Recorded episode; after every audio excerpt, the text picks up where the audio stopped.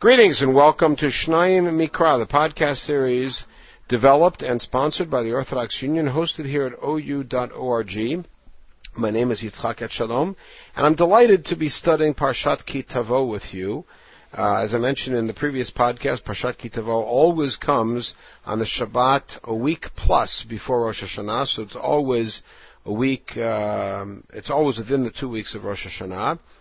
And um, in this podcast series, as in all of the series, we take each one of the podcasts and use it to read, translate, study, analyze, and discuss one of the aliyot of the current week's parasha. And we're going to take a look at the very, very small second aliyah. Uh, it is all of four psukim uh, from chapter 26, verse 12 through verse 15. And as I mentioned in the previous podcast in the Monday, Thursday, and Shabbat afternoon readings in Shul. Uh, this is included as part of that reading, even though normally we only read the first Aliyah. Uh, and the reason for that is not only that there's not really a great place to break up the first Aliyah into three parts, but also, as you will see, and we'll make the main focus of the discuss, our discussion here, the uh, the two pieces very much mirror each other. In the previous podcast, we were presented with the mitzvah of bikurim, of the first fruits that are to be brought from Shavuot until Chanukah to the place that Hashem chooses. Uh, the declaration of the bikurim is referred to mikra bikurim. Arami Overavi, by the way, is to be said in the language that is presented in Lashon HaKodesh, which uh, gave rise to an interesting halacha is that originally the custom was, as recorded in the Mishnah in the third, uh, sorry, in the um, in Mishnah and Bikurim, that those people who knew how to do the reading on their own would read on their own, and those who didn't would be prompted. Uh, the result of that was, of course, that the more ignorant people felt embarrassed and stopped coming to Shalayim. At that point, the rabbis made a ruling, which is that everybody is cued, whether they know how to do it or not, that gave rise to several customs. One of them, uh, which was fully um, accepted in the Ashkenazi world, was that everyone who is called up for an aliyah has a Baal Kriya read for them, as opposed to many parts of the Edot Mizrach, of the Eastern world, in which if someone comes up to read uh, for an aliyah, if they know how to read, they read, and if not, the Baal Kriya reads for them. Uh, secondly, according to, and this is an interesting tangent, according to many Rishonim, the bracha that is said under the chuppah at the kiddushin section, Asher kiddushin tzivanu al arayot, etc., that ends Baruch Atah Hashem v'karishim v'yisrael de chuppah Kiddushin, really is a bracha that should be said by the chatan, by the groom, because it's his mitzvah. According to the Rambam, that's certainly the case. However, many grooms are not able to make that bracha, and it has become pretty much universal custom for the Misader Kiddushin, the person who is putting the Kiddushin together and uh, overseeing them to make that bracha instead of the Chatan. And that is all rooted in the halacha of Bikurim. The reason I mention that is because in our section, the second aliyah, we're going to see a, something of an, a mirror to that, which is another declaration that also has to do with the fruit of the land. But on, but unlike the first declaration, Mikra Bikurim, this declaration is said in whatever language the person knows, and it's a declaration that is made at home as opposed to in Yerushalayim, and those two may be tied together. So, ki techalel aseret kol ma'asar tevuatacha mashana shalishit shenat ma'aser.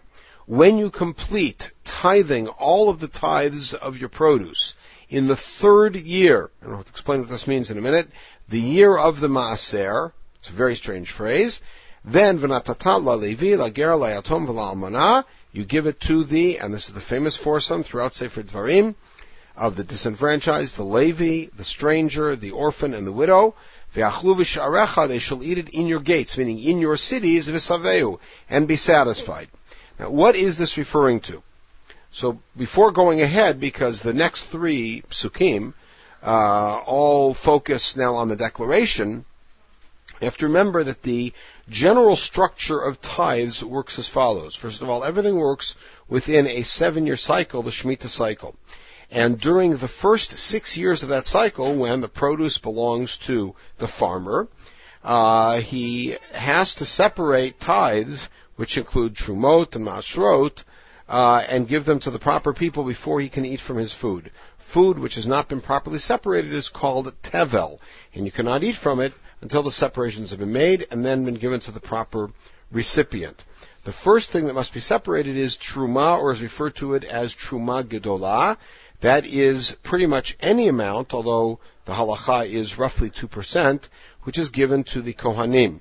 Subsequently, 10% of what's left so it's roughly 10%, 9.8% of the original yield is given to the Levi. That is called Maaser Rishon. The Levi then has to take 10% of that, as stipulated at the end of Parshat Korach, and give it to the Kohen. It's called Maaser Mina Maaser or Trumat Maaser. And then subsequently, our farmer who sold so far separated Truma and Maaser has to separate a separate Maaser which is called Maaser Sheni. And that is only during the first, second, fourth, and fifth years of the cycle, as we see in our parasha. How do we see that? Because our year, the third year, is called Shnat HaMaaser, which Chazal understand to mean this is the year in which there's only one Maaser, meaning Maaser Rishon. What happens to the other Maaser? That is given la levi, la ger, la yatom, la and this is what we refer to as maaser ani. It's another form of tzedakah, and it's given to the poor. And therefore, during the first two years and the fourth and fifth years of the cycle, we give the Maaser Rishon to the Levi, and Maaser Sheni we keep for ourselves, take it to Yerushalayim, celebrate with it there, or transfer it to coins, and bring the coins to Yerushalayim, and spend it on on good food and drink, etc., as laid out in Parshat Re'eh. But here, in this third year, and then replicated in the sixth year, it's given to the poor. Now, uh, important to note that the seventh year, which I skipped over, is a year in which there are no Trumot Masrot because there's no owners of the land. That's an important point to see. But now we move on. So you're going to now finish um, and give all of these masrot, then you have to do the following. V'amarta, and halacha stipulates that this is going to be on Erev Pesach of the third and of the sixth year. V'amarta lifnei Adonai Elohecha, you're going to declare before Hashem, Bi'arti hakodesh min habayit. I have gotten all of the holy things out of the house. I've cleaned them out. Meaning, v'gam netativ la'levi, la v'lager, la yatom, v'la almana, and I've given them to that for those four, Kachol mitzvatcha asher tzivitani. Just like your entire mitzvah that you commanded me, meaning I do it exactly according to the command. From where we learned also that you have to donate in order, first truma, then maaser, etc. Lo avarti mitzvotecha v'lo shachachti. I have not deliberately violated your law, nor have I forgotten. So this confession is, I've done everything the way that you commanded me to do it. Lo achalti ve'oni mimenu. I did not eat of it when I was mourning. And this we understand to be a reference to Maaser Sheni, that Maaser Sheni may not be eaten by a mourner. V'lo vi'arti mimenu b'tamei. And I did not devour it. Again, Maaser Sheni. In impurity, meaning either it being impure or me being impure. V'lanatati mimenu l'meit. It was not used for some funerary purpose. Shamati bekol Adonai Elohai. I have listened to the voice, meaning obeyed the voice of Hashem, my God. Asiti kuchol asher And again, that that stress, I did exactly as you commanded me. So this is a very different kind of declaration from Mikra Bikurim, which is historiosophical in nature, and the point of it is to recount the God's great kindness in taking us out of the land and bringing of Egypt and bringing us to the land of Israel and giving us the great bounty, and that leads to, and here is the first fruit of that bounty. Here it is a statement of obeisance. I've done exactly as you've commanded, and I'm confessing uh, that uh, that I have done it that way. The Sforno here has a, has a marvelous comment. He says, why is this called vidui masrot? Why is this called a confession? He says, because after all, really, the trumot and masrot should be going within the family, but because of the various sins in the desert, beginning with Chet HaEgel, as a result, the sin of the golden calf, as a result of that, the Masrot were taken from the firstborn in every family and given to Shevet Levi, given to the Kohanim and Leviim, and that's why it's a form of Vidui Masrot. Very insightful comment. After this declaration and confession, Hashkifa mim'on kodshecha min. Look down from your heavenly abode, uvarechet amchait Yisrael, and bless your people, Israel, v'tadamash, and the land that you gave us, kasher nishbata lavotenu, eretz zavat chalav just as you promised to our ancestors, a land of flowing milk and honey. So as I promised in the previous podcast, we, we already compared and contrasted these two sets of declarations, both halachically as far as where they're said and what language they're said. Also, who says them? Anybody separating Masrot would say these.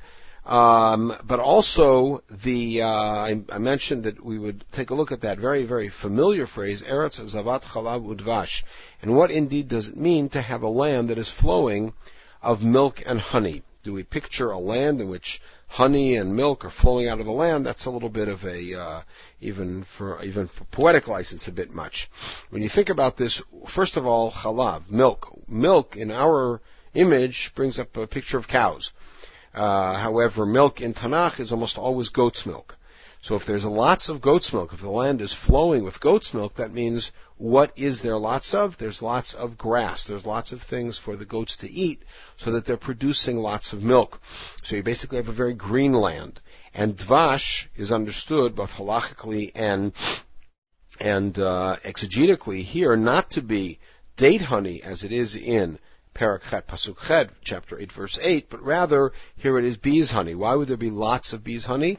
because there's lots of flowers. So Eretz Zavat Chalav Udvash is a land really that is green and lush with grass and is multicolored with lots and lots of flowers, which is of course what leads to the flowing milk and honey.